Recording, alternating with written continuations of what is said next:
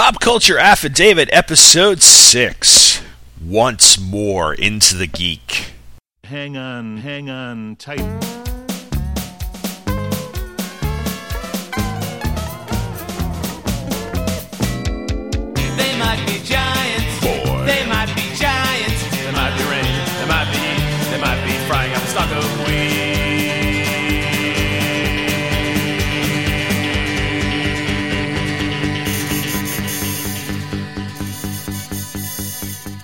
Hello, and welcome to the sixth episode of Pop Culture Affidavit, a podcast that looks at, well, just about everything random in the world of popular culture. Uh, I'm your host, Tom Panarese. Uh, I don't really have much of a format for today's uh, show. Uh, usually, I grab a movie or a or a comic or a you know book or something and talk about it, but I'm kind of I'm not flying completely blind here. I do have notes, but they're not like the insanely detailed notes I usually have for something like this. Um, or most, I mean, a little peek behind the curtain here. Most of the time when I'm recording these these episodes, I'm actually kind of reading off a script that I've written because it's just a little easier for me to do that. Um, maybe as I get more experience podcasting, because I've only been doing this for like four or five months. Maybe when I get more experience doing this, I'll be able to kind of podcast to the seat of my pants a little more. But I usually need notes uh, to, to work with here. So, anyway, today I figured I'd, you know, since it's the very first uh, podcast for the new year for Pop Culture Affidavit, uh, we had uh, two episodes in December because I had the soundtrack for The End of the World, uh, plus the G.I. Joe one, and, uh, and which I really, really enjoyed doing. But I thought I'd do sort of a hey, what's going on? What am I doing? What am I looking forward to this year? Uh, type of thing. Very, very similar to what I did with my very first episode, Geek Yourself 2012, where I talked a little bit about t- 2012. I did a whole thing at the Baltimore Comic Con, which I had been to, and, and what have you. So that's kind of where I'm going with today. Uh, and uh, hopefully it will be worth listening to to start off, though, I, I do have an email uh, from Chris Keith. Chris also, as he even says, he says, I emailed you previously for taking flight, and he had. He, he's emailed me about taking flight. Uh, it seems really, uh, just really, really nice person, and uh, and and I'm glad he's been. I'm glad he's been emailing. Uh, but he said this dropped in my email inbox uh, just yesterday, just the other day, um, as I was getting ready to record. I, greetings, Tom. I had emailed you previously for taking flight, and when I heard that you had this podcast as well, I decided to give it a shot. I'm really glad that I did. I just finished episode 3, and while I was still in the process of writing to you about episode 2 and it, I couldn't resist skipping ahead and giving some feedback on this GNR episode. Uh, episode 3, by the way, was about uh, November Rain. That's the title of his, uh, the, the subject of his, of his email. I thoroughly enjoyed it. I'm only a couple of years older than you. I think I'll be 38 in February, and you're right. I'll be 36 in June, uh, Chris. So this song and the album were right at the tail end of my high school experience. I was listening to this episode last night and thought, no way Tom is going to play the whole song. Played the whole song. Awesome. I hadn't listened to the whole song in the whole thing in forever, and I forgot how the song just captures an era. I was always a GNR fan back in the day, well, as much as a clean cut suburban kid from Rowlett, Texas could be into a metal band. I finally saw them in concert with Metallica and Faith No More in 1992 at the old Texas Stadium, that is now a parking lot. Uh, it's still the coolest concert I have ever seen. I never and have never since been to a concert where the opening act was not booed off the stage but encouraged to get off the stage until they left to allow Metallica to give us two and a half hours of awesomeness. Granted, I look like a narc at the show, but that is my lot in life. GNR closed the show with an epic performance, and if you have ever heard Slash play the solo on Rain and slip into the Godfather theme, yeah, wow. That's pretty sweet. That does sound pretty sweet. Okay, as far as this episode itself, loved it. Anytime you want to break out the keyboard, you do it, sir. It was funny. When you get to the guitar so- solo portion of the song, I couldn't help but think that instead of a rock song, this part almost sounds or feels like a march. As an old marching band geek from high school, I always appreciated when a rock song could translate into something that we could play in the stands. As I said, I have an it email that I need to finish, not a treatise on the subject, more of a uh, hey, you had a similar experience as me story. I'm really enjoying both shows, and I'm eagerly looking forward to episode four. I really enjoy the format of the show, talking about topics you want to discuss without a set format makes the show incredibly enjoyable. Also, I'm sure that someone has to have told you you have a radio voice. That is a compliment, by the way, and is the mark of an excellent podcast that that I add your shows to my playlist while I run or work out. Yes, I'm one of those. I used to be a doughy guy, people who just who run just a little too much. Instead of listening to music, I listen to podcasts. So along with the Leylands, Two True Freaks, etc., your show is an exalted position in my playlist as I tortured myself through mile after mile. Thanks for an excellent show and all your efforts, Chris Keith. P.S. Silverado, check it out. Aside from Naked Kevin Kline Man Ass, is an excellent movie. Um, yeah, I might check out Silverado. I, have heard very, very good things about it. And Chris, thank you for the for the kind words. Um, I, I I enjoy doing this show because it just the the randomness of it kind of gives me the the freedom to kind of do what I want with it. And uh, it, it, what's really cool is, and, and, having listened to a lot of podcasts, uh, especially Two True Freaks, um, and and just about anything that that Michael Bailey has put together, because I started listening to all of it because of From Crisis to Crisis. That was kind of my gateway drug into all of these. Um, when I got an iPod a few years ago for the first time, and you know, was like, hey, I'll check out podcasts. I remember coming across FCTC probably on the Superman homepage because I was probably looking for a comic book podcast. And I was like, oh, there's Superman, what have you, and this looks interesting. And and then he would mention every once in a while bins and views, and then it just kind of snowballed from there. And then and then he mentioned Kids Comics, and there's a couple of others that I listen to. Just one of the guys, which I've really really been enjoying. I'm about, I'm roughly 15 episodes behind on just one of the guys but uh, I, I, really love that. Uh, Batman to Oracle, a Batgirl to Oracle, the Barbara Gordon podcast, uh, which is done by Stella, who I just started listening to, and I'm roughly about an episode behind. I, I tend to fall behind on podcasts um, because of the fact that. Uh, I also always don't have a lot of time to do that, and some of these guys, especially the Two True Freaks, put out a lot, and um, thankfully they're not all topical so I, I don't feel like I'm missing anything a lot of times when I when I uh, when I skip an episode or two. Um, I was on the non comic side for a little while listening to Smodcast, but but ditched that because I just Kevin Smith was wearing on me. I did pick up the Fat Man on Batman podcast. At least listen to the Mark Hamill episodes, which were outstanding and fascinating uh, and loved it. Um, and I, uh, what else have I been listening to? Oh, I was listening to uh, WTF. Uh, what the fuck with Marc Maron. Uh, I actually unsubscribed because I had something on the order of like 20 episodes that I hadn't gotten around to, and I had started to kind of pick and choose who I wanted to listen to. Um, I'm kind of back and forth with it. I really, really, really love it. I just never have the time, and so sometimes what I'll do is I'll just pick and choose somebody who looks interesting to me, or one of his live shows because um, with that podcast, usually it's a guy and, Maron in the garage talking for about an hour. Uh, he recently had Michael Keaton on, and that was a great, great episode. Uh, he talks a little bit about be, being Batman. Um, but when Maron does a live show, he has like four or five people on, and it's uh, it's very very talk show where they kind of slide down the couch and they sit. It it, it is really really funny, uh, especially when he answers emails about people who have weird dreams about him and, and what have you. Uh, that's a really good podcast worth listening to. Uh, beyond that, I'm trying to think of what else do I listen to in the podcasting world. The Story Song podcast, by the way, people who uh, people like music, people like randomness in music. Uh, this is one to listen to.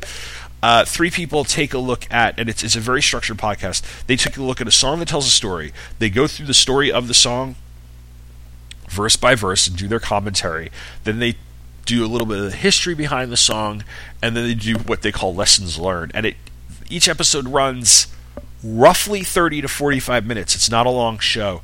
They have done some hilarious, hilarious episodes. A lot of 70s stuff because there were a lot of 70s songs, story songs. Uh, but that's a really, really funny one. And then another one that I listen to because I'm from New York and really do. Uh, I just have an interest in, in it. Is is uh, called the Bowery Boys. It's a New York City history podcast, which is um, every episode, which is uh, maybe twice a month or once a month. Uh, two guys take a look at one piece of New York City history, and they give you a whole rundown. And those tend to run about 45 minutes to an hour. Um, if it's a solo show, uh, it it runs about a half an hour, so it's not a very long piece. But um, I love it because I, I I just I've been more and more interested in, in local New York City history, uh, history of Long Island from Long Island, and and, and that sort of thing. Uh, to the point where there's a Facebook group that just started out called Long Island and NYC places that are no more, and these people keep posting pictures to it. And it's it's amazing just to see old New York and old pictures. Um, and I'm not just saying like through the 19th century, but like I have an interest in sort of post-war 50s, 60s, like Mad Men era New York City as well. Uh, mainly because that's when my parents grew up. My grandmother moved out to the burbs. My grandparents moved out to the burbs post-war, and it just it, there's a lot of family history there. So I kind of it's an extension since I haven't been able to find out a lot about my family dating back before the 20s. Um, it's it's a good way to, for me to catch up on that. Anyway, um, but uh, my what was my point? Oh, um, I love listening to all these podcasts. See, I told you this was going to be a rambling, tangent-filled episode, um, because I'm not. I don't have any notes. Uh, because of these podcasts, and a lot of them are around the same age, maybe slightly older. Because Honeywell and Gardner over at Two True Freaks are ten year, oh, about a decade. I was thinking they got me beat by about a decade. I want to say that I graduated high school in '95. So they graduated, I want to see like 85, 86.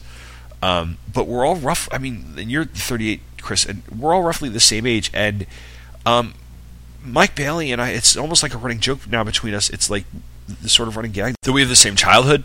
Because um, he'll reference, like, he'll reference, but Bailey will reference movies and TV shows and stuff. And I'll be like, yeah, I, I totally remember that. And, uh, I'll reference stuff, and he'll sort of remember that. In fact, he had that that it was a couple years ago now, but that whole my life in comics collecting uh, series that he did his biography, you know, year by year, and I sat and listened to that. Uh, and, and I think this is what got me hooked on views because I was listening to that as I was shoveling, like I was buried under like three feet of snow twice over the course of that kind of winter. Um, and I'd shovel snow. It would take me like a good four hours to shovel my driveway because of just all the snow involved. And um, I was just li- I would just listen to these episodes, and I would sit there and go like, I remember that, I remember that, and and, and him, you know him being only a year older than me, and like I said, you're about two years older than me, Chris. It it's just one of those things that I love because um, I love geeking out and I love talking about the stuff. I'm, I'm a big fan of nostalgia, and I and I have this sort of the re, one of the reasons I started the blog and I started the then by extension the podcast is that I have this sort of if not a love for just this odd way of remembering random random crap like you know TV shows that were syndicated on like um, up in up in New York it would have been WPIX or WWOR channel 9 or to a lesser extent WNYW but by the time I was in like element, late elementary junior high school uh, that was the Fox affiliate already. But I would have watched this stuff because I didn't have cable as a kid. Uh, so I didn't get like you know Mike talks about HBO and and those movies that were just always on all the time and just got a lot of HBO play. Um, I had the similar experience with PIX, uh, Channel 11 in New York City, uh, Long Island, before it became the WB because they would show movies if they weren't showing Yankee games, they would prob they would show a movie just about every night and especially on weekends and sometimes they'd show really really cool action horror and and teen comedies and uh, stuff like that you know like I would see the uncensored I would see the censored version on TV and if I liked it enough I'd go to the video store and actually rent it and then watch the uncensored version which is what I did with the Breakfast Club which is one day I will sit down and I will talk John Hughes, if not with somebody else, but then by myself, because because The Breakfast Club is my favorite non-Star Wars movie of all time, uh, and uh, it is my favorite movie all all time. But I have to kind of set the trilogy aside as sort of a separate category. Uh, but yeah, I, I listened to this and, and and his stuff, and maybe Scott and Chris talk about stuff, and I'm like, I remember that sort of stuff, and then the stuff that they remember that I don't, or they had experience and I don't. I love listening to because it's just like another perspective from another person. Um, the types of stories I've always been interested in. Uh, this is what happens when you take writing classes in college and you read personal stories as opposed to and I've read my fair share of classic literature, but you know, uh, there's there's something to be said about that that first person narrative. So, thank you, Chris. Thank you for the email. Thank you for the compliments, and thank you for uh, for saying I have a voice for radio. uh, I I may have mentioned this once. I think I did mention this in the previous episode, but I remember applying for a possible radio station job at my college, but the station never got off the ground because the funding fell out the bottom fell out of the funding at the time, and now I believe Loyola actually has a radio station. But um, yeah, in fact, in a novel I was writing, it has not been published yet because it is still being edited uh, by me, not by anyone. I'm an agent, uh, unfortunately. Uh, I had a character be a DJ, so um, I guess I kind of always wanted to do that. Uh, I, am a teacher. I think that's one of the other reasons I, I not that I'm like, oh, I have a great public speaking voice, but one of the reasons I'm kind of practiced at this is that I am a teacher. I teach I teach high school English, tenth grade specifically. I'm also a yearbook advisor, uh, so I get a lot of practice speaking to people and lecturing to people and lecturing at people. Um, so that's that's where I can sit down and, and, a lot of times, like I said, I tend to script these things out. And a lot of the reasons I script these things out when I do these podcasts is because I don't have a lot of time to record very often. Uh, between teaching yearbook advising and having a five year old son and then wanting to have a life, uh, you know, mar- being married, um, I fit in the podcasting windows when I can. Uh, and so if I write it all down and I'm just kind of reading and ad libbing here and there, it goes the recording goes by quicker and then I can edit when, when I'm able to. Uh, maybe in future episodes, like I said, I'd love to have other people on or, be on other podcasts. Um, I've been on one and it was really really fun. I'd love to do it again. It's just again finding the time and and, and hopefully as the kind of the year goes by, uh, my schedule will work out. Uh, right now, I'm doing my best to make sure I do get content out because I'm in the middle of uh, deadline hell with yearbook. If you if you if you know anybody who who is a teacher, uh, you know that they're very often. You know, I'm not going to get into the whole "woe is me." I'm a teacher. I work very hard for little pay thing. Uh, but like in the last week, my grades were due, so that took up a lot of my time. But one of the other things is being a yearbook advisor is um, you're producing your entire yearbook within the span of maybe like six months as opposed to the entire year uh, you know, I go in. Um, I go in the, the very, very end of the previous year, and we do a lot of coverage of spring stuff. My staff sits down, and we, we come up with ideas for theme and cover and how we want next year's book to look. And then over the summer, uh, my editors and I attend a workshop. We call it Yearbook Camp, a three or four day workshop at a college campus uh, local to here, which actually it's James Madison University, which is over about an hour away over the mountains from where I live. I'm I'm I am just north. I am in Ruckersville, Virginia. I am just north of Charlottesville, like literally like 10 minutes from downtown Charlottesville, 10 miles from downtown Charlottesville, 10, 15, 20 minutes depending on traffic. Uh, I teach uh, about 10 minutes away from where I live, and then if you go another, say, 45 minutes to an hour over the Blue Ridge Mountains into what is Harrisonburg, Virginia, um, you have JMU, James Madison University. If you go about 10 miles, 15 minutes south of me into down into the middle of Charlottesville, you are at my wife's alma mater, and actually she currently works there because she works at the School of Business um, as a as a career counselor. Uh, the University of Virginia. Uh, so I'm kind of in the middle of the whole Central Virginia founding fathers area and what have you. And uh, we go over to JMU every uh, July, do a three or four day workshop where we sit down and I'm not kidding, geek the hell out about your book for a few days. You take classes on photography and layout and design and marketing, and I teach uh, sessions on the online design component. And then we, we develop theme. We come up with a cover, sit down a cover artist, and and and, and have you know, really really have a lot of fun with it because it's like people who love to do this stuff.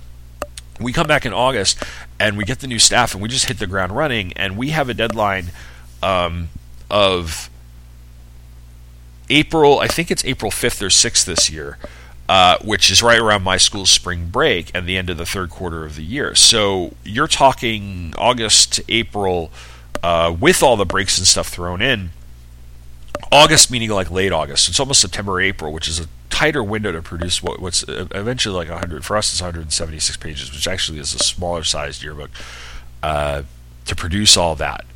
Writing design layout photography all that. Student produced advisor produced i edit and what have you. And, and right now i'm in the middle of like okay this deadline's coming up this deadline's coming up this deadline's coming up. And hopefully before uh, before i i leave uh, for spring break will be all done and I can just kind of relax a little bit, but it, it becomes overwhelming at points. Um, by the way, if you're if you're if you remember anything about your high school yearbooks, and I love how I'm talking about yearbooks on a pop culture podcast. If you remember anything about yearbooks, you remember in, in a lot of yearbooks and people I went to high school with. Um, if any of you are listening, because you're probably not. Um, if any of you remember that all of the, the, the previous year's spring crap, like last year's baseball team, last year's softball team, last year's prom and graduation, were like in your yearbook. The reason for that is is a print. It's a print thing. The print deadline for most yearbooks that when you get your yearbook in June, the print deadline was April because there's at least a four to six week turnaround time uh, for printing for for finalizing and printing the book, so you can't cover prom and graduation. Now, the first school I worked at, uh, up in Fredericksburg, Virginia, had what we used to do was called a supplement, which instead of putting last year's stuff in this year's book, what we would do was put this 20 page thing together. You would get it in the fall and you kind of tape it into your yearbook. It was the had an adhesive thing on the back and you tape it into the yearbook. Um, but that that's the answer to the original question why is last year's graduation in our yearbook? It has to do with the print deadline. And I've explained it too many times to count, and I still get why is last year? So, but that's work, and work kind of gets in the way of this sometimes. But but I uh, I have some I have some interesting stuff planned for this year. Um, I thought what I'd do is is go through um, some of the stuff that I've been reading, some of the stuff that I've been watching and uh, what's coming up in 2013, both in terms of Taking Flight, uh, which is my other podcast, which is about Robin and Nightwing, and in terms of um, this one. I had a, had a, pretty good Christmas. It wasn't as geeky as it usually is. I got some, you know, I got some cool stuff. Um, my son got a animatronic Yoda, like it's a stuffed Yoda, and you press its hand and it and it talks and the mouth moves and it's hilarious. Um, I got uh, I got a Kindle Fire HD. That was like my big big gift, and uh, also got an MP3 recorder uh, to replace my old because I had a tape recorder. I had an old micro cassette recorder that I got back in 1994 when I started journalism class in high school, and uh, then went on to journalism college. So got a, fair amount of use for it, uh, but I was uh, I was I was psyched. I got that because I was bummed last year that I couldn't do anything live with the Baltimore Comic Con, even if it was, you know, me doing this sort of thing in the car and, and, and kind of talking about it. But um, I decided uh, I was like, oh, well, I want one, and I got one for Christmas, and uh, that'll be pretty cool. That'll be pretty cool to use uh, for for some stuff here and there.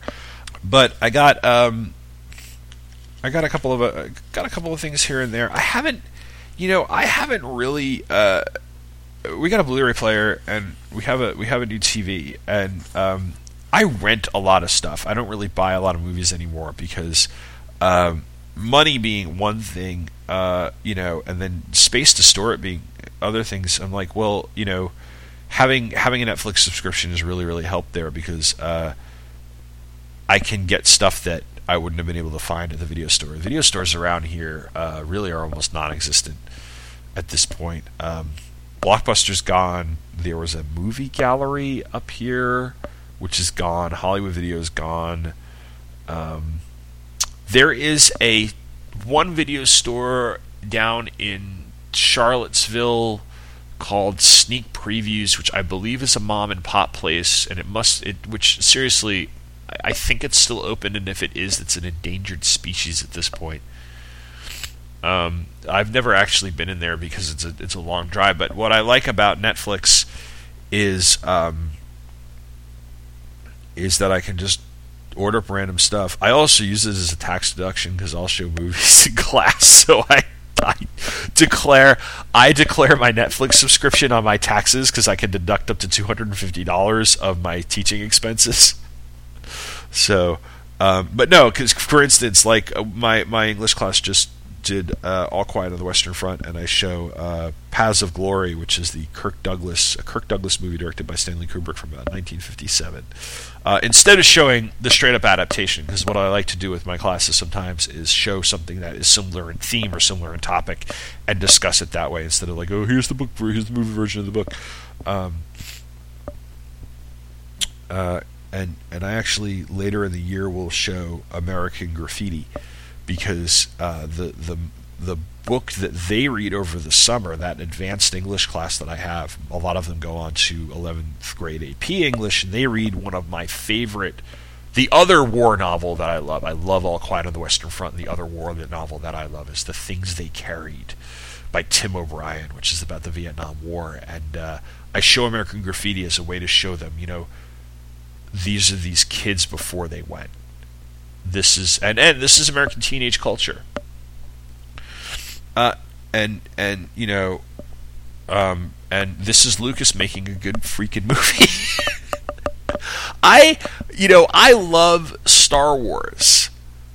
Um, I have loved Star Wars since I was four years old. I used to keep a tr- record, a tally of how many times I had watched Star Wars, and um, I love that movie. But I just uh, there are some times when I'll watch American Graffiti, and I really need to get that on DVD and Blu-ray. I only have it on VHS. Uh, when I watch that movie, and I'm like, this is a better film. And I don't know, maybe it's the genre, maybe it's the way he tells the story. Um, but I, I, absolutely love that movie. And then, I, of course, I follow it up with Dazed and Confused, which is one of my favorite movies of all time because it's just such a fucking good movie. Um, and and I remember having to describe it to a couple of students. They were like, "What's American Graffiti?" I was like, "Well, have you seen Dazed and Confused?" They were like, "Yeah." I was like, "Well, this is the same movie. It's just set early. It came out earlier." It, it's set in the 60s, uh, and essentially Dazed and Confused is American Graffiti. It's just set in 76 instead of 62. Um, but I really am you know, I, I, try to do that with movies because I'm a big, I, I, am a movie movie fan. In fact, my students must be getting tired of the random ass pop culture references and movie references and TV references that I throw into talking about stuff. Um, which is funny because I really haven't watched a lot of movies or TV lately. Um, I was, uh, I. I I've seen some of Arrow and I've really really liked it. I've seen like the first couple episodes. I've been watching it online here and there, but I just again finding the time to sit down and watch it or remembering to find the time to sit down and watch it. It's almost like I have to write up a schedule. Uh, I was watching Revolution. I've really liked that. I'm I it's it's off the air right now because it's on a it's on a hiatus until maybe later in the spring or something.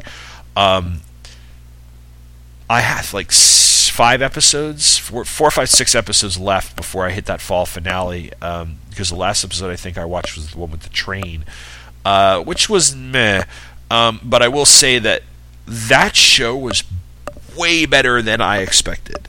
Um, I kept seeing clips for Revolution during the Olympics, um, uh, and all I could think about was that NBC show that came out a couple years ago called The Event, and they were like hyping that thing. And even like when you see something and you're like, NBC, no, you're trying too hard. This is going to suck ass. And from what I heard, it did. I never really watched it.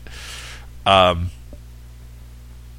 and it, it, it tanked, and it It, that was an alien invasion, but it was just again, it was one of those attempts to kind of recapture what J.J. Abrams had with Lost, but um, a lot of the Lost clones that had come around at the end of, uh, you know, toward the end of that show's run, shows like I was like the Nine and oh, there were a few others that I, that are blanking on me right now. It's almost like they took too long to get the story because at least with the first few episodes of Lost, stuff happened and they didn't start off with a mystery.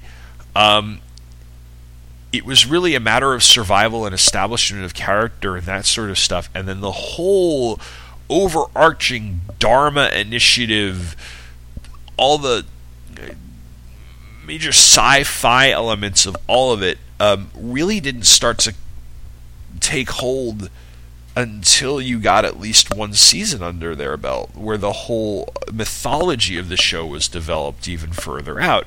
Um, yeah, there were the there were those elements in the first season that suggested that there's more to this than meets the eye, but at the same time, they didn't come off with the first episode and say, "Oh wait, there's a bigger mystery, and we'll eventually get to it." Um, and some of those other shows did, and I think that's why they tanked because it's like you know, I don't want to know that I have to commit to a show from the first moment, the first episode. I don't want a show that says, "Okay, you're on the show, now it's a commitment. Now you have to lock in." The pilot of a show should be kind of a very should be very tight because you're trying to sell the show anyway. Um, Revolution starts off with yes, there's an overarching mystery, overarching mystery of why did the lights go out and all that. Like I said, if if I if if it's been revealed yet, I don't know because I'm, I'm a few episodes behind. Um, but at least that premise is simple enough, and you you get some character development. Now, there's things about that show. The girl the girl in the show is I, I like the the I like the fact that they obviously were taking cues from the Hunger Games when they when they helped develop it and what have you because they want the strong female lead. And I, I always I, I do appreciate a strong female lead. She is a little bit whiny at times, um, but again, uh, they've got a solid villain. Uh, they've got some really solid solid stories under their belt. Um, and, and hopefully they can kind of keep it going uh, and not have it like you know sputter out the way Heroes did, uh, which was the last big show that NBC kind of really had as far as a serial like that. Um, I'm still hanging on to How I Met Your Mother, um, which is becoming like almost like Latter Day Friends at this point, where you're still watching it to a certain extent just because you've been watching it for so long. You want to see how this ends. Um, I agree with a lot of fans that the best years of that show is, are behind them, but I still care about those characters enough to see what's going on. I still like Ted. Um, I still find Robin. I, have a thing for Cobie Smulders. I just got to say that. So when she was in the Avengers, I was like, "Hello," um, but um, you know that show that show's still going, and, and, it still has its moments. It still has its little things that remind you of why that show was so good when you were watching it. Um, I will admit that I don't watch The Big Bang Theory. Um, I know people who are like, "Oh, you have to watch that," and I've seen bits and pieces of it, and I kind of side with with what Mike Bailey was saying on one episode about that. Maybe a couple other guys were about how they seem to be making fun of the geek culture or just kind of perpetuating stereotypes um, instead of just kind of presenting it for what it is. My, I have to say, one of my favorite moments of sort of geek culture in in a show that was on regularly uh, it happened back when I was a teenager when on this one season and the one season I really watched and look forward to regularly of the show uh, more than any others. And then anytime I would catch it in reruns, I'd, I'd, try to like watch every episode of the season, which was Roseanne. Um, there's a season I don't remember what number season it is. It's the very early in the very early 90s where Dan's at the the end of the previous season Dan's bike shop had failed um, or that's when it fails the the bills uh, you know roseanne he's out of a job. Roseanne's doing her best to keep things together. Um, becky runs off with mark. There's a couple of really great episodes where like i think it's like the season premiere where where um, where roseanne uh, they can't pay the bills and the lights are turned off. And uh, later in that later in that um, season, you have this great two-parter where Jackie's boyfriend is is abusing her, and, and Dan beats the crap out of him. Um, I remember just how well that was being done. It didn't seem that sort of very special episode. It was she always kept that show straightforward. And if I find reruns on it, I might watch it again because now I kind of want to. Um, and I think later in that season was when they got that loose meat sandwich shop, the, the Sloppy Joe place, uh, the Lanford Lunchbox, I think it was called. Uh, and things that's how they kind of started to turn things around. And it was the development of the characters in that show, in that season, what have you. It was very real. It was there was something very organic about it, and, and I've always liked that show. Um, and the one thing I remember is. Um, they did introduce kind of a foil for, for Darlene, who was becoming like a high school student, teenager at that point. Um, because they had like the two neighbor girls, and one of them was played by Danielle Harris, who Halloween fans will really know. She's kind of one of those screen queens. I remember having a huge crush on her when I was in high school because um, she was just very cute. I remember. Um, she played the kind of rebel daughter of the guy next door, who I want to say was played by like Wings Hauser uh, who's one of those actors who shows up like all the time. And the guy's name is Wings. I want to say it was him or was somebody who looked like him.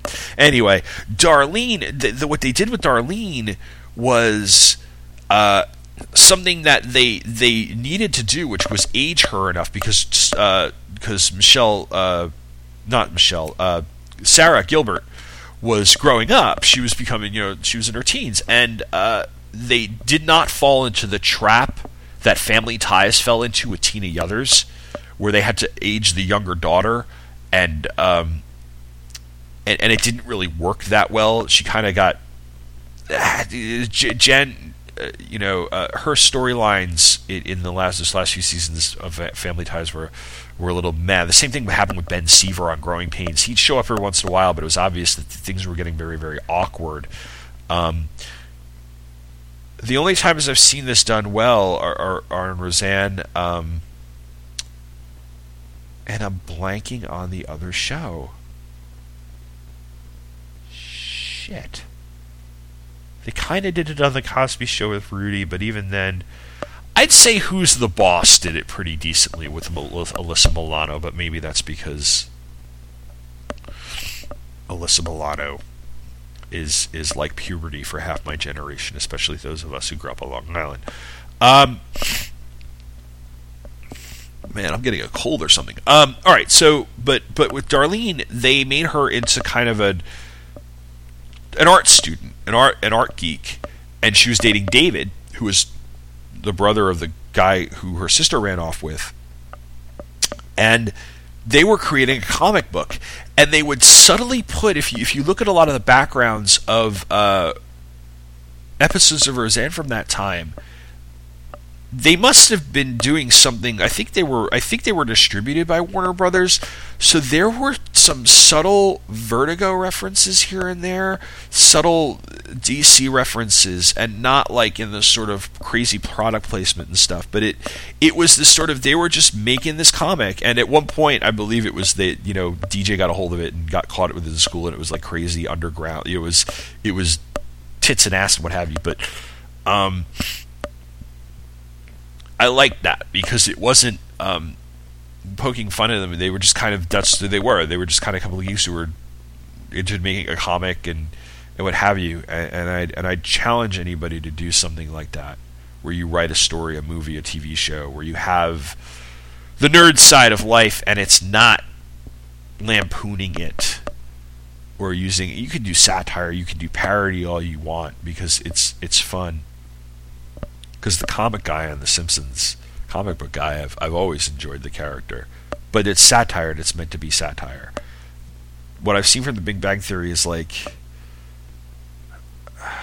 like, all right. I've seen Revenge of the Nerds. you know, like Revenge of the Nerds did it better. It's just somebody saw Revenge of the Nerds and went and said, "Okay, we'll do this, but we'll just update it." Cuz you know, it's that's what it is. And I like Revenge of the Nerds, but there's a whole other reason I like Revenge of the Nerds. Anyway, uh, moving on. Uh, didn't intend to get off on Roseanne. Get off on a tangent about Roseanne. Anyway, uh, uh, one thing I did wrap up finally after so many years is Smallville. Um, let me go back to what I had. Um, I started this show started out what, like in 2000 2001, and I had taped a couple episodes, but it, it was on against something else I've been watching, and at the time I couldn't, you know, watch. I didn't have a DVR at the time, and my VCR, um, I, I couldn't always remember to tape it and what have you. So uh, I never really watched it. A couple of people said, "Have you been watching the show?" And and I remember saying no and whatnot. And it was a couple years later that um, my in-laws had the first few seasons on DVD, so I borrowed them and caught up really quickly. And I was like, "Well, I'm really enjoying this." It was it was WB, so I was like, I, I knew what it was going to be going in. I, I'd read enough about it. And over the course of each season, I didn't pick up watching it because a I wanted to catch up before I actually would have sat down and watched it um, in real time, so to speak, and I didn't feel like taping it or uh, or what have you. So what I would do was after about season five or so, when I finally caught up to the point where where there were no more DVDs to watch, I would simply wait until that season had finished, and then when the DVDs came out, either borrow them from somebody who had them or rent them off of Netflix. So I finally made my way through season 10. Uh, and um, as of the beginning of this podcast, uh, the first episode of Pop Culture Affidavit, I had been, um, I had done seasons one through nine, and I was about halfway through season 10. And uh, over the course of the last couple of months, I had the final disc, the blue, it was a Blu-ray at this point, of season 10, and decided rented from Netflix. I had to get it back because I needed something for work. So I was like, well, I was home one day for some reason, um, or I think my wife was away on business, so I was free that night. And I sat down and I watched it, and I watched it all the way through the end. And half of me says that they really should have ended things with season nine given you a finale with season nine that put him at the end of the whole General Zod thing in the suit and, and done that. Um, because there was some now there was some fun stuff in season ten, uh, but I, just if parts of it felt tacked on parts of it felt that season 10 was stretching itself out to be a full season. And then, despite all that, the finale felt like it wrapped too quickly. Like they rushed way through too much and they relied on a trope of series finales that I freaking hate, which is the flashback. There are finales of entire of shows that are basically clip shows. Um, Growing Pains, which I already mentioned, did this. I think that 70s show did this. Like, let's sit around and remember, instead of actually having a plot, actually having a story, let's sit around and do the finale as a clip show. And I fucking hate that. Um, you know, they, they, and they did both. They did a main plot and what have you, but they would do these flashbacks and what have you. And it was just like, oh my god. Um, I guess spoilers for those who haven't seen it. Um, you know, they get him into the suit. He, he faces off against Darkseid, who at that point had possessed Lionel Luthor. And he's he married he he almost marries Lois, but Oliver almost you know Chloe prevents Oliver from taking away his powers with Gold K at the wedding, um, because Oliver had been possessed at that point, and that was done pretty well. I always like seeing Chloe Sullivan. I, am a Chloe Sullivan fan. What can I say? Um, I loved Erica Durance as Lois Lane. She was a great way to do the version of Lois Lane that I love. I love the army brat Lois Lane. I love that Sam Lane is her father and and that because it, it makes her I just love the toughness of it and and and, and not that you need that in order to have a scrappy woman like Lois Lane is, but or resourceful woman like Lois Lane is. But I don't know. I just like the fact that Lois can kind of be a badass. Um, and Erica Durance, aside from the fact that she's gorgeous, is is a was a great was great in the role. Tom Welling, uh, you know, I thought Tom Welling made a pretty good Clark Kent. I mean, he's he's all right. You know, he he's he for what he did over ten seasons, he was he was good in the role. He looked good in the role. Um, putting the suit on at the end you know, they have this confrontation that they're building up where Darkseid's coming, Darkseid's coming, and it's like it's over before it feels like it begins. I, I was hoping for something along the lines of what we would get in like the animated series, like the Justice, the end of Justice League Unlimited, where it's Superman and Darkseid, and it's just a throwdown. And I just, I, I wanted that the moving planets thing, the pushing apocalypse away, yeah, I get that. It's this sort of epic, and here's this man, and he comes and he's the beacon of, of hope to us all because they've done the blur thing into the ground and what have you, so I get that. I would have liked to see less than far away shots of a computer generated Superman. I mean, maybe they didn't have the budget. Maybe Welling was just being bitchy about putting on the suit. I don't know. I'm not. I don't really care. But in the context of the whole thing, it it left me a little bit unsatisfied. The other thing that kind of annoyed me was not the fact that they brought back Lex Luthor because they'd done that before. They'd saved Luthor's brain in the comics. But that what they did was left the show having established the comic book status quo. They left it with Luthor being elected president, which you know you don't know where that's going. Although I know that there's a season 11 in the comics, and maybe I'll pick those up when I when I get the chance. Um, but like Luthor didn't know he was Superman anymore, and Clark and Lois for some reason called off the engagement for seven years uh, Chloe was gone. Jimmy Olsen had returned to being the actual Jimmy Olsen that we know, um, as opposed to the one who was his brother who had been killed or something. And um, and, and in all honesty, as as much as I like Lex and I like Michael Rosenbaum and the idea that that would be kind of a dynamic going forward, even though the show had been canceled, I got to tell you, I really did like Tech. I liked Tess Mercer, and it sucked to see her killed off because I thought Cassidy Freeman was a, was really good, and, and I thought the the fact that she obviously struggled with a lot of things throughout that whole uh, arc that she had I thought that was one of the stronger things of the show. Now, I might be talking out of my ass here, and I might be, you know, completely wrong according to people who are really more hardcore fans of the show. But somebody who was just kind of a casual watcher who, you know, didn't sit there and critique everything. Um, you know, there there were things that yes, I love. I you know, I, I really like Superman comics, and I like the, I like kind of the status quo they have, but I like the fact that Smallville was kind of establishing its own thing, and I felt that it kind of it took away from it a little bit to, to establish what we'd always known as Superman at the end.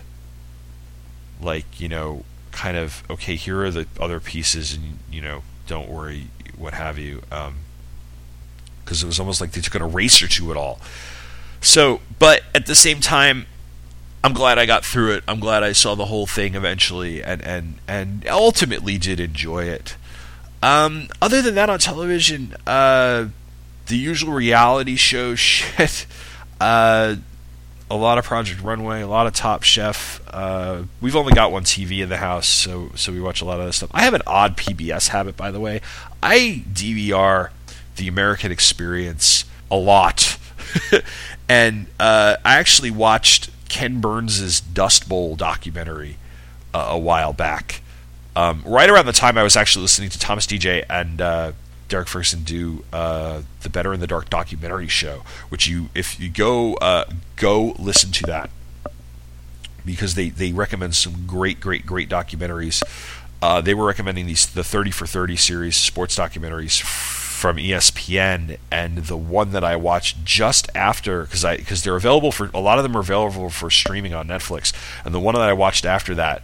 Uh, after listening to that, that my wife and I both enjoyed, which was the Bo Jackson one, because we were in junior high school or early high school when Bo Jackson was Bo Jackson, and uh, that was really really fun to watch. There's a couple other ones, but Ken Burns did this four hour thing, and Ken Burns is the long form documentary guy, and and I'm hot and cold on him. He's got stuff that is really great, and he's got stuff like, I mean, no offense, and I know there are a lot of people out there who really really like um, baseball, for instance.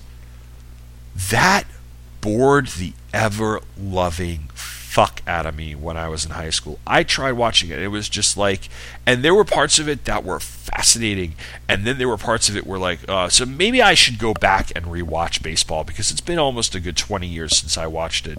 I never really got into the Civil War and some of his other stuff I never really got into, but I saw this in the Dust Bowl and I was like, well, I haven't, I loved the Grapes of Wrath and I have an interest in, in this sort of history, and I'm like, well, I'll watch it. And it was fascinating. It was heartbreaking at times. Um, it it really was uh, eye opening because you know you you don't learn much about the Dust Bowl. I don't remember learning about much about this during the Depression and the Depression, other than it happened. And they kind of gave a description that people were people were devastated by it, but you didn't get you know being that my high school and junior high school history classes were just an overview of history because you're because you're cramming so much into such a short amount of time. Uh, digging down and looking at the individual stories of people who, who survived this uh, proved to be uh, incredibly fascinating and incredibly moving at some point. So I recommend that.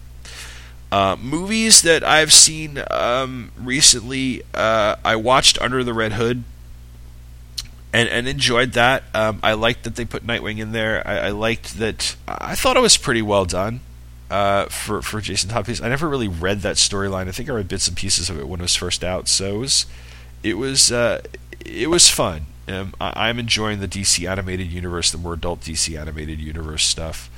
Um, I'm gonna go rent the Wonder Woman one because I've heard good things about that. I will probably rent New Frontier, but I want to go back and reread New Frontier because it's been a long time, and I need to get that in trade because I sold my copies of it years ago, and Andy and Michael over at Hey Kids Comics did a wonderful episode or two on it. I finally got around to seeing The Dark Knight Rises. I'm my opinion on the Nolan films. I went and watched Batman Begins and Bat and The Dark Knight um, over again uh, before I saw Dark Knight Rises, and I actually saw Dark Knight Rises for free because Comcast at one point had screwed something up regarding my bill, and when they corrected it, um, they sent me coupons for free pay-per-view movies, and so I used one of them to, to watch Dark Knight Rises because Netflix wasn't getting it for a while. I've been hot and cold on the Nolan films. Batman Begins, I thought was necessary because Batman and Robin had been such a piece of horse crap. Um, but Batman Begins, I thought was a solid, solid movie. I agree with those who say that that they explain too much of his technology sometimes. Like, I, I get that in the scenes where Lucius Fox is explaining to Bruce Wayne how everything works and why everything is the way it is, it's supposed to have that sort of James Bond meeting with Q type of feel. But those scenes were always kind of whimsical and they always had this sort of cool gadgetry, but like Morgan Freeman explaining the the the grade of Kevlar on the suit, like I don't need to know that. You know, like duh. I don't know, but um, there were things that I thought were done well with the character. Not big fan of the gravelly voice Christian Bale thing. Uh, Ledger's Joker in Dark Knight was at sometimes good, sometimes bad. I actually thought he was. I thought he, he he did a lot for that movie, and I think he deserved the Oscar. Aaron Eckhart's Two Face, though, I just I think I've said it before. It seemed once again they they they fucked that character up. It's there's so much of Harvey Dent and Two Face that could really be explored, and with Tommy Lee Jones in Batman Forever, uh, they just I don't know what they thought they were doing with that time around. They just made him kind of just almost like TV show ish. And this time around, it was like they were. It was almost like they were so obsessed with the makeup job they did, or whatever they did to make him look like Two Face, that they never developed the split personality that Harvey has. You know, it was just. It was. I don't know. It, I, I get the whole martyr thing about him and all that, but you know. But anyway, for those of you who haven't seen The Dark Knight Rises, um, I will put a spoiler alert here uh, because there's two things in there that, that need to be addressed. So so you can skip ahead maybe five ten minutes. Joseph Gordon-Levitt as um, uh, a character that at the end they say, and I'm going to save this a little more of this for for taking flight. Uh, but the little Robin reference annoyed me, um, and then the fact that they had Marion Cotillard's character be Talia, and it basically turned into a revenge flick. I expected more out of Talia. I liked the character in the comic. I like again. I like the whole idea of a foil for Bruce and al Ghul. Um, even if he's dead, although he has a Lazarus pit, but they didn't. You know, again, they they. I just I, I felt that it, it was too much or it was a reveal that didn't need to happen. Bane was done very well, but I hated the way he was taken out.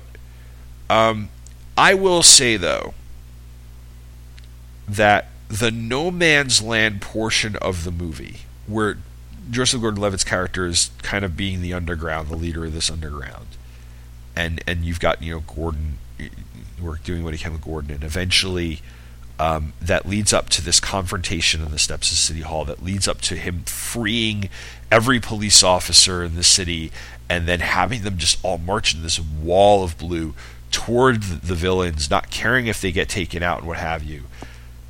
That kicked ass. I was I was like, yeah, I was rooting for the good guys then. I thought it was ridiculous that they would have that many cops go after what was going on in the first place, but you know, suspension of disbelief being what it is. But it, it was a little bit of a bloated movie. It wasn't as bad as, say, Batman Forever, which I'm not a big fan of. It wasn't as it wasn't as mixed up as Superman 3 was. I guess I would equate it to sort of a Return of the Jedi, where it's there are there are parts that go on for too long parts of it that feel like a letdown, but parts of it that I really, really love. Um, so that that's it on that. Um, yeah, and otherwise, uh, you know, I'm looking forward to Man of Steel. I'm looking forward to Iron Man three. Uh, looking forward to uh, seeing what they do in the new X Men movie. Kind of looking forward to that Wolverine movie too. So there's there's things, and the funny thing is, is I still have to see GI Joe: The Rise of Cobra, but because I just haven't had the time to sit down and watch it, and I probably will. But I kind of want to see the sequel, even though the sequel's been in the can for like a year, so it must not be very good. But I don't know. I keep seeing the clips for Retaliation or Retribution or whatever it's called. I'm like, I don't know. This looks like it's going to be nice and cheesy, and I want to watch it just for the GI Joe of it all. Um, so maybe I'll get around to that. Uh, in the realm of comics and in the realm of books, um, I've read some great stuff. Uh, books wise, I, the one geek thing that I did get for Christmas, as far as uh, books are concerned, was uh, the Om- the Star Wars a long time ago omnibus volume four, uh, which has in it the tail end of the era between Empire and Jedi, and the entire Return of the Jedi adaptation and the first few issues post Jedi. Um, the whole reason I started buying these was because of the Two True Freaks Star Wars Monthly Monday podcast. Uh, I picked up a random episode of that at one point. They were doing one of the Star Wars Marvel stuff, and I was like, oh, I remember reading a couple issues of these. Started to get hooked to the podcast. Once I found out that they had been reprinted in these omnibuses or omnibi, um, I threw them up on my Amazon wish list and got uh, I've gotten all of them for like my birthday and Christmas and what have you. So I'm up to number five is where they are right now. They're in the middle of what's collected number five. They have another one coming out that's kind of the UK stuff and some of the random stuff that I probably will pick up, and I'm probably going to pick up the Infinities uh, omnibus as well because uh, I've heard good things about that, and I'm a big. I like the alternate history idea of that. That what if this had had? I, I've always been a sucker for a what if or an Elseworlds. So the idea of what if with Star Wars, it sounds like a pretty cool, cool thing. Um, a couple other things. Um, I have I have this huge. If I have a Netflix queue, I also have um, a Kindle queue. I have all these books in my Kindle, ma- ma- many of which because I still have my old school Kindle that I still read books on because uh, my eyes just work better with that when reading a book. Um, I have the second uh, Song of Fire and Ice book, A Clash of Kings, because I've read Game of Thrones. I have Clash of Kings that I still have not gotten around to. Um, I have a bunch of stuff that at one time was free for the Kindle because it was all like classic literature that was simply public domain. So I had picked up. Uh, I had picked up This Side of Paradise, which is an F. Scott Fitzgerald novel that is not The Great Gatsby. Uh, and This Side of Paradise was just long. Um, had its moments. I saw bits and pieces of The Great Gatsby in there, but I still love Gatsby. Not sure how I'm going to feel about this Baz Luhrmann directed Gatsby movie, by the way, though. I'm not a big Baz Luhrmann fan. Um, I did not like Moulin Rouge at all. I found Romeo and Juliet to be just a little overdone. I really haven't seen any of his other stuff. What else do I have? I have Mary Shelley's The Last Man that I that I have to read. Uh, the Lair of the White Worm, which is Stoker. Uh, that's not Dracula. So I kind of bought the off titles, the title because I have Frankenstein, I have Dracula, I've read both. I'm like, well, I'll read something else by these authors. Um, and I have a couple other things that uh, somewhere in there I have War and Peace. so I'm going to try War, Tolstoy at one point. Uh, purchased books though that I had um, that I still have to read. One of them that I just finished was Zone One. It was a zombie novel by Colson Whitehead. Um, it's it's got some great stuff to it, but it's almost like literary fiction zombie novel. So it's I I dare say it's pretentious at points. Um, it it moves very slowly. It's very cerebral, uh, and I think he's trying. He, it it loses its fun in places because it gets a little too philosophical. It's laid on a little thick, so it's almost like you know. Um, it, it, it falls into that trap of the almost like the comic book for the non-comic book crowd, even though it's prose. Um, and and you know I, I like that sort of stuff. I like literary stuff, but this seemed at points it's trying too hard. Uh, one that I do have to pick that I will recommend, and I've got to pick up the second book for, uh, Ju- Justin Cronin's The Passage, uh, which I had in hardcover, and I loaned it to my dad, and I got my dad for Christmas the second book, the 12, which just came out, and I've got to get a copy of that because I want to read that because I freaking love The Passage. Uh, the passage slows down in the middle, but once you get toward the end of that book, that book picked up and it was really, really freaking good. So I was excited when the 12th came out, and I got to go buy it, and I'll probably buy it next uh, month once I get paid. Um, another book that I want to get that I haven't read, uh, and I will definitely pick up is that Marvel: The Untold Story. I've heard nothing but good things about it. it looked really interesting.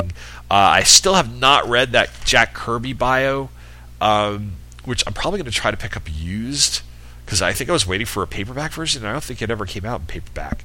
So uh, I'll try that. Um, what I do have, though, and what I can definitely recommend, is a book from a couple of years ago. It's called I Want My MTV An Oral History of MTV. It is a history. Uh, very much in the format of a book like Live from New York, which was the Tom Shales Saturday Night Live oral history, or the ESPN or oral history. Some guys have all the fun. Which uh, Live from New York is very interesting up until a point where he's where they everybody seems to kiss Lorne Michaels' ass way too much. Um, ESPN is it, it's very boring, but this I Want My MTV book, which is not written by Tom it's written by a couple other people uh, does the whole history of MTV up until about 92 93. Because to them, 92 93 is kind of the end of MTV in its first incarnation, mainly kind of placing the beginning and the end of that network, as everybody knew it, uh, were the kind of the, the the last sign that this that things were never going to be the same way again with the premiere of the Real World, which, in looking back, yes, in many ways. Uh, was definitely that. But what they do with this book is they take you through the business side of MTV, who was running things, who was making the decisions, how certain events came about, um, you know, and who was doing drugs and who was sleeping with who and what have you. And they talked to a lot of the personalities involved, and a lot of the producers, network execs, and what have you, which is the same thing that Shales did with uh, with ESPN. But they intertwine it with essentially a history of music and music video in the 80s. You'll get a whole chapter on specific music videos or specific types of music videos or specific bands told from the point of view of some of those artists. Um, the video for Journey Separate Ways, for instance, which is one of the most unintentionally hilarious videos ever, is is talked about. The other vi- Journey video they talk about is Faithfully. Uh, the video for Billy Squier's um, "Rock Me Tonight," which is in, in, many circles considered the worst video ever made, gets its whole chapter. Uh, and then they talk about you know some of the hair metal and some of the new wave stuff from the '80s. So it's almost like running parallel to that is the history of music and music video from the 80s and early 90s and it's that's what makes it such a fun fun book to read. It's not just oh here's the business end of MTV which there is. It's here's all the crazy shit that went on with the artists and what have you and how this video was made. There's some great information about November Rain in the uh, in the in the book, and uh, I want to read a little bit because it kind of follows up what I actually explained something I was talking about when I talked about Estranged. Um, these are from Andy Morahan. These this is what Andy Morahan figures uh, talks about uh, in the book uh, when he's interviewed because they were talking about how how Stephanie Seymour and Axl Rose and how that factored into the videos with, with Don't Cry and, and what have you. So Andy Morahan says we couldn't figure out what we were going to do with Slash in November Rain. I said to him, Would it be cool if you walked out of the church into a completely different environment? And he said, Yeah, let's go to New Mexico and do that. So we did. Weirdly enough, Anton Corbijn was staying in the same hotel as us in New Mexico. I'd known Anton for a while, and I invited him to come to the shoot. After about a half hour, he said to me, Andy, this is incredible. You've got five cameras, cranes, helicopters. This is a big crew. Is this the whole video? I said, No, it's about 27 seconds of it. I've had calls from Sofia Coppola's people over the years asking to buy the original storyboards from November Rain. All three songs, Don't Cry, November Rain, and Estrange, are overblown power ballads, and all three videos are crazy. It was like Spinal Tap with money. I still don't know to this day why in November Rain you only see half of Stephanie Seymour's face in the coffin. I think I explained that because I looked that up somewhere, and somebody had said that it's supposed to imply why that she blew her own head off or something. Uh, Doug Goldstein, who I can't remember who that he is, I think he's an MTV exec. Ax, Axl jump says Axl jumping off the old tanker in Estranged that's got to be the most extravagant thing I've ever seen. Bill Bennett, a regular executive, says, I got a notice at, one, at work one day that Sunset Boulevard was going to be closed all afternoon for a video and thought, who the fuck would close down Sunset? Guns N' Roses, that's who, for Estranged. Their videos were late, bloated, and expensive. The band was so big they did whatever he wanted. Morahan then says, by the time we got to Estranged, Axl had split up with Stephanie Seymour, and he said, I never want a girl in a video again. I'd rather go out with a dolphin. Which is why I put dolphins all over the video. I've been asked by students about the metaphorical imagery in these videos, and I'm like, fuck if I know. I love that because I've always wondered why the hell there were dolphins all over that video. It's so bad. It is. I'm gonna do. I may. I, I, may do Estranged the same way I did November Rain, although I don't have sheet music for it, so I couldn't play it. Although maybe I could track it down because I love this song actually. Um, but maybe one day. Uh, anyway, but I want my MTV. It's a great, great thing, and that's a sample of it. How they got the inside story on some videos in a ditch because you really want to see that. Uh, you want to read that, and I would recommend that book. Um, finally, getting down to reading and getting down to comics. Uh, what I'm reading, my pull list. I try to keep myself to about 25 or 30 bucks a month in comics, barring any trade paperback purchases I may have. Um, but let me talk about what uh, what I'm liking, what I'm warming up to a little bit, what's on the cusp, and some other stuff. Uh, what I'm really liking now, I really, I still really like Batwoman.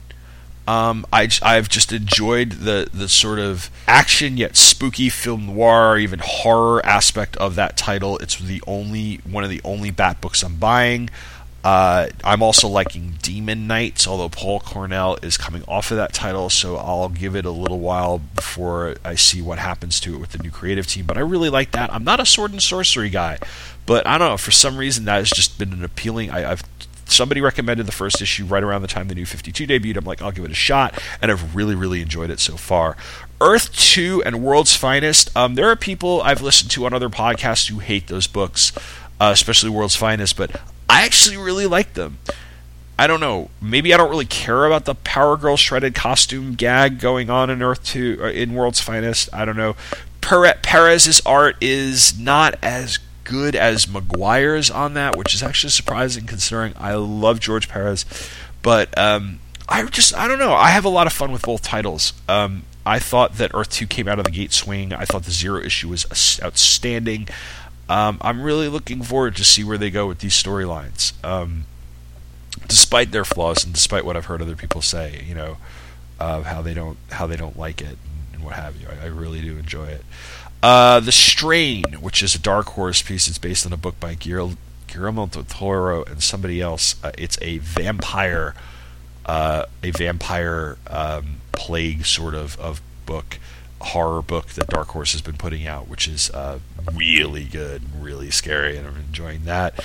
And Wonder Woman, I'm still I'm still hanging on to Wonder Woman because I'm still uh, even despite the way they've changed the story of the Amazons and despite a lot of objections to it. Um, I like what Azzarello's been doing. I like his representation of some of the gods. Um, it reminds me a little bit of American Gods, the Neil Gaiman novel, which perhaps is a, is is on purpose. And I like I like Cliff Chiang's art. I like his Wonder Woman, even though the costume's different from the classic costume. I think it really works, and I, I really really like her uh, as a character. And I've I was been a little hot and cold on Wonder Woman between, depending on what's uh, been going on, and and I've enjoyed that. Um, I'm warming up to two titles put out by Image. One is a limited series uh, by Brian Wood called Mara, which is uh, a futuristic sci-fi thing uh, that has a superhero element to it. It's uh, the main character is like an athlete, and she kind of find out she has powers toward the end of the first issue, um, and I want to see where that's going to go. There's another ish, There's another series called the Manhattan Projects, which is this based on this premise of what if there wasn't just one Manhattan Project, but there were several, and it's this sort of grand conspiracy theory Illuminati type of of book uh, that is definitely sci-fi and, and, satire and humor that um, the f- two or three issues that I have so far I've, I've kind of found kind of fun. I might have to go back and because I came in with like issue seven, so I might have to go back and see what the other issues were, were like. Nightwing is still kind of on the cusp. Um, I've dropped Teen Titans altogether. I never picked up the new 52 because I saw what Scott Lobdell was going to do. um, I looked at Red Hood and the, Out- the Outlaws and I went, "Are you fucking kidding me?" And, and never picked it up either, uh, which is sad because it officially ends my collecting of Teen Titans comics. Um, I did stick with Nightwing. I'm gonna stick with it for a little while longer, but it hasn't really been turning, been rocking my world. It's just been like, all right, it's just kind of there. Um, I put the new Star Wars series on my pull list. I have not been to the comic shop in a couple of month in a couple of weeks. Uh, I will be going probably the week after next or so, uh, in a week or two, uh, after I get paid. So hopefully it's still in my folder and they haven't given it to somebody else. Um, I've been getting uh, kids comics. My son Brett, who's five years old, gets the Spider-Man Unlimited and the Superman Family Adventures books, and I really recommend even adults picking those up. They're really fun they're fun in a way that a lot of comics haven't been, and they're they're just there's a silliness to them, but there's also this kind of classic superhero ness to them, and and we have a lot of fun enjoying them. Uh, and I know I'm going through this section a little bit fast, but I've been talking for at least a good hour or so. I am still uh, reading through trades. I'm plugging along on the rest of what was Blackest Night. I just don't always have the money to pick up trades, and if I try to, I try to find them for cheap when I can uh, as far as the Blackest Night stuff goes. But um, I think what I'm going to do is collect the remaining of the Blackest Night trades that I need, read that whole thing, and end with Blackest Night because from what I've read about Brightest Day and the stuff that comes after Blackest Night, I'm like, I don't think I want to commit this far into Green Lantern. It, but I do. But I had committed all the way up until what I had, and I was like, well, I do really want to read this, even though I know a lot about what actually happened, and I have the Green Lantern Corps stuff, but I don't have the main series trade. I don't have the Green Lantern trade, and I don't have uh, kind of the ancillary stuff. So I'll be getting that at some point in the future. I'm not in a rush. Uh, one series that I wait for the trade on purpose because I did this with his other series uh, and worked out is Rachel Rising. Terry Moore. I have the last maybe half of Strangers in Paradise. Um, I've read the whole thing, but I bought the last kind of hat when you know borrowed the first half from friends, and then I bought, borrowed the last half and really really liked it. Uh, so I heard Rachel Rising was a completely different book. It's uh, this sort of it's horror. I don't know what it is with me in horror books lately, but it is horror, and it's really good. I got the first trade uh, at a comic shop I was at uh, a few months ago, and I think the second trade's out. I'm gonna have to check when I get when I go for my books next time and see if it's and see what it costs. But um, that's one of those titles that, that I, I like Terry Moore's stuff in trade, and uh, and I'm definitely gonna get the next trade of that when I get the chance. But I would really recommend that. Uh, it's it was pretty scary. Um, this girl comes back to life and kind of has to find out who killed her, and it goes a little bit beyond that. But um, there's something kind of possessing women to kill men, and uh, really in a spooky horror movie way that doesn't seem too cheesy. And I'm kind of starting to compile a list of trades where I kind of back off the single issues on some series and and, and see and I might and I'm I'm also kind of curious about some old uh, you know Superman Batman trades some old Spider-Man stuff stuff I can get for cheap stuff that's been collected in like essentials and showcases that I don't have to pay like an arm and a leg for um, I've heard so many people talk about old stories especially from the 70s and 80s uh, that I'm curious. I've never read them. I've I've read bits and pieces of them. I remember reading them years ago and forgetting them, and I want to pick them up again. Um, you know, for instance, like something I never actually read all of, the Alien Costume Saga, and I've always wanted that trade that came out in the late '80s, early '90s. Uh, so every once in a while, I put a bid on it if it shows up for cheap on eBay, uh, and usually get outbid, but I'll see. I've heard good things about DMZ and the first couple of trades of that on my list. I, I never really got into The Walking Dead. I may. I'm, you know, I've tried to watch the TV show. It's good. I just couldn't really pull the trigger on committing, and maybe I'll go back. I mean, it's DVD, so I could go back and look at that stuff. Um, I'm going to go back and collect Northlanders in trade because I have the first ha- I have the, about the last half of that series, and was sad when it ended because I really enjoyed that series and uh, you know, just I'm just gonna kind of go about my thing. And and what the only good thing that came out of the new 52 was that with everything starting over, I feel like I can kind of rotate titles in and out of what I read. And, and be more discriminating as opposed to feeling that I have to commit to a certain character or sets of characters because I've always been committed to those characters. Um, I'm kind of curious as to whether or not Superman and Action Comics are going to get good again with the change in creative teams. I started reading Superman when Dan Jurgens took the book over again, and then stopped when he got off because Scott Lobdell was taking over.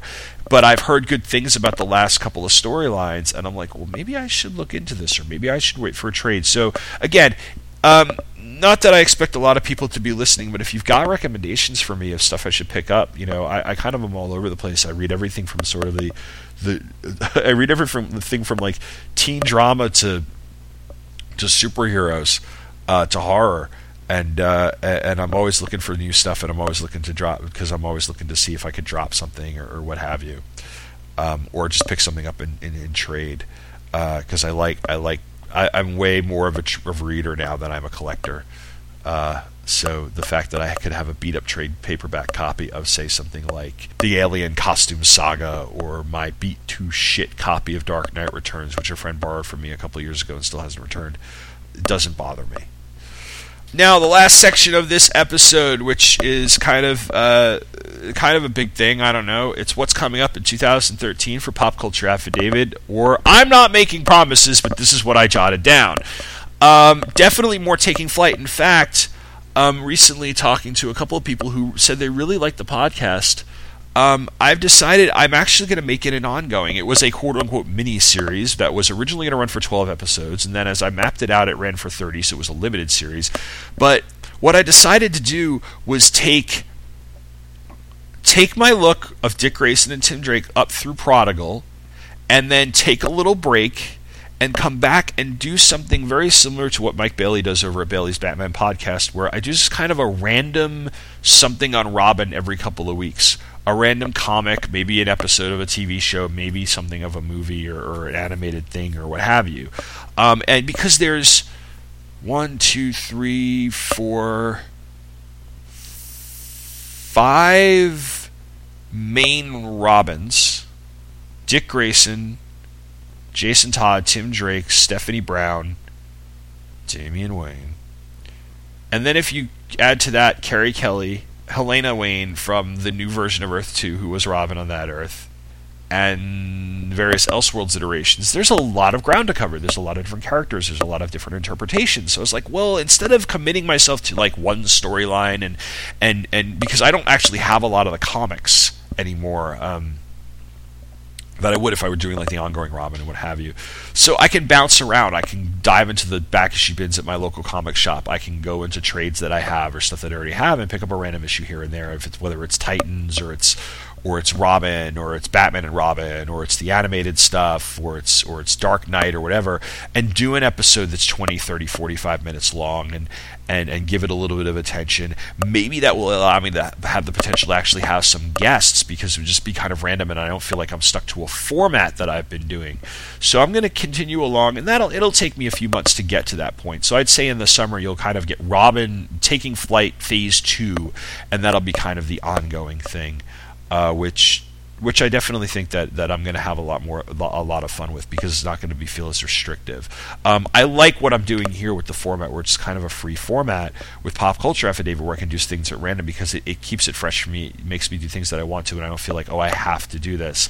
Now I'm not going like I said I'm not making promises. I kind of have another comics podcast in the works because a couple of years ago the curiosity got the better of me and I went to my LCS on the day that I was getting my comics, and I started diving into bins, and I grabbed the first six or twelve issues of the 'Nam, which they were giving me for cover price. So it was seventy-five cents a book. So it cost me about 10 or 10, 11 bucks uh, for these issues, and I was like, "Wow, this is really good."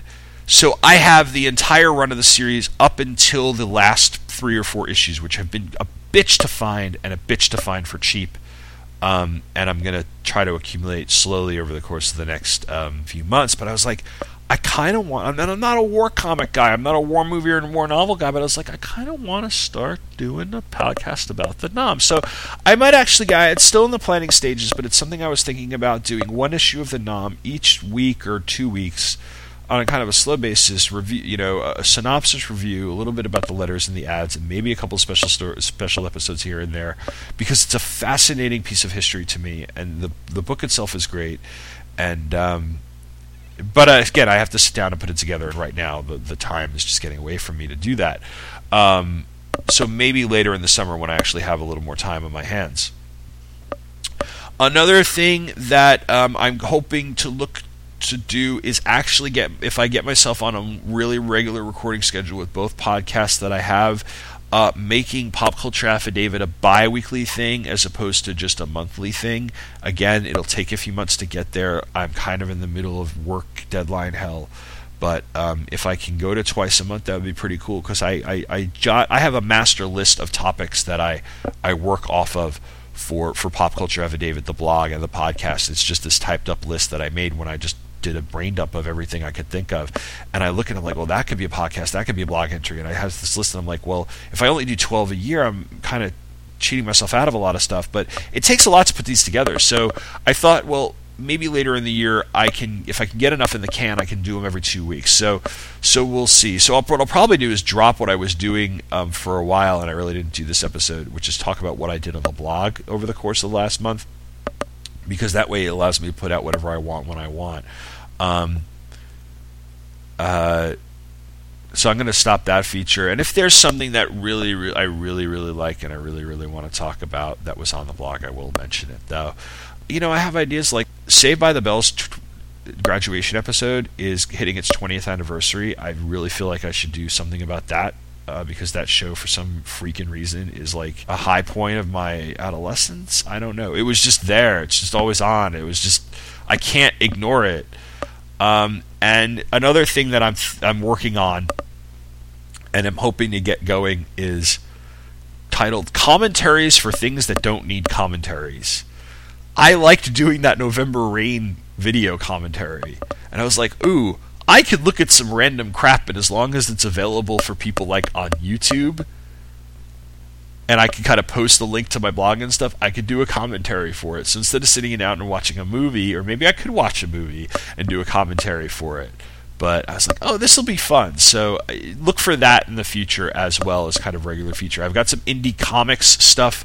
Uh, I want to do like a whole month on, on posts and, and, a podcast about in, independent comic books that I've read and have enjoyed over the last um, few years here and there. Uh, and uh, I will hopefully my plans are to return to the Baltimore Comic Con in in September because George Perez is going to be there, and I might even get pay the extra money to get early bird passes so I can get in before the line opens. But the Baltimore Comic Con and I'm definitely going to do something with that if, if because I'm, I'm planning on going and, and getting Perez and, and some other people to sign stuff. But I might actually concentrate this time around um, on less on getting creators to sign stuff and more on shopping, uh, especially if I only spend like a day or a few hours there. So. Um, and that's about it. Um, you know, it's uh, 2010 is shaping up to be a good year. There's a lot that I'm thinking of just personally and, and what have you and uh, and if everything works out the way I want it to, uh, it's going to be great. So, um, once again, thanks for listening. Uh, I know you heard me ramble on about just ramble on, ramble on for the last hour and a half or so, um, but I and I didn't even play a trailer, uh, but. Um, for somebody else, so it's been all me. But I, I really appreciate you listening, and have a uh, even though it's been already been a month, have a happy new year, and uh, I will see you next month with something else completely random in uh, the world of pop culture.